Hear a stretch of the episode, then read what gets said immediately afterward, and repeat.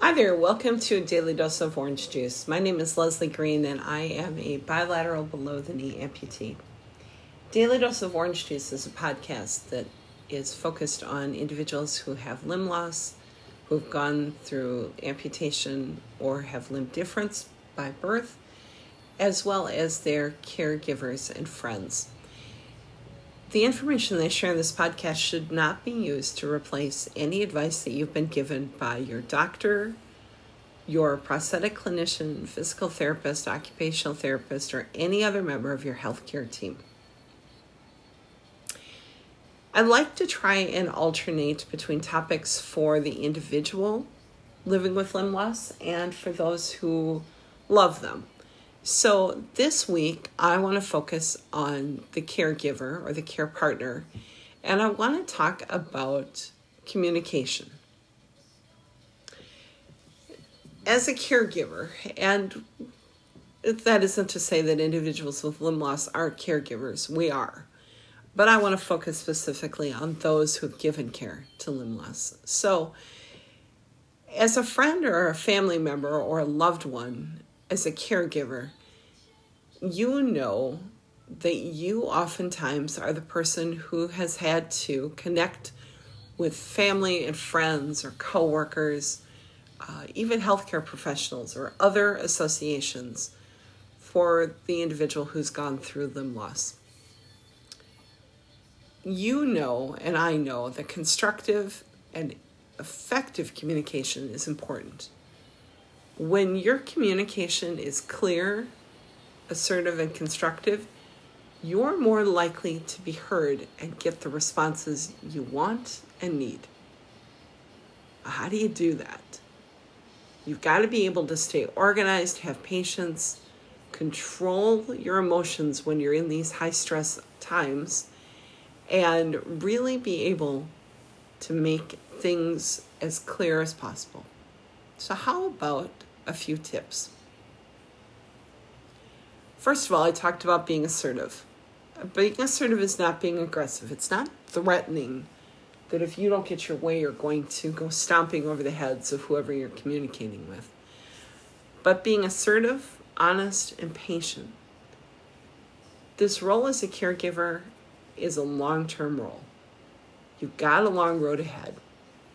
And you are going to need support from different people. Don't burn your bridges, but don't be afraid to share your feelings either. When you're sharing your feelings, using I statements rather than you messages.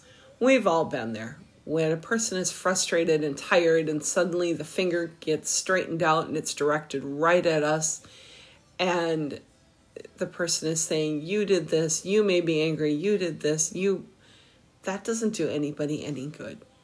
But by saying, I feel angry rather than you made me angry, you express your feelings without blame and giving up your control. And that keeps people from going on the defensive, which is always much more constructive. As a communicator, make sure that while you are looking for something that you or your loved one needs, you're still respecting the feelings and rights of other people. You don't want to stress someone else out or hurt their feelings because it certainly isn't going to help your situation. So remember that other people have feelings and a right to express themselves too. Stay respectful. This next tip is probably, I think, one of the hardest. It's be clear and specific. When you're in a caregiving role, you oftentimes are tired. And you're in this role because a person can't do for themselves. So things aren't always clear. There's usually a narrative in there that gets pretty muddy. But if you can be clear and specific, and speak directly about what you need or what you feel, yeah, you are going to run a risk that somebody might say no to your request or disagree with what you're asking for, but you're showing respect for the other person. and you're being clear, which helps get rid of any nuances that might put up roadblocks in you getting what you need. The last tip on this is, if at first you don't succeed, try again. We've heard this all of our lives, but I don't think it's any more important than when you're communicating for the care of someone you love. If you're not getting your point across, no matter how hard you're trying to be clear and specific, and you're not getting a response, try it again. Sometimes in life we do things when it's just not the right time. Well, I told you I was going to keep this one short. And so I'd like to come back to more communication tips for caregivers next week. Hopefully these are helpful this week for you, and you can take one or two of them and try them out. And always feel free to bounce back to me and let me know what you think.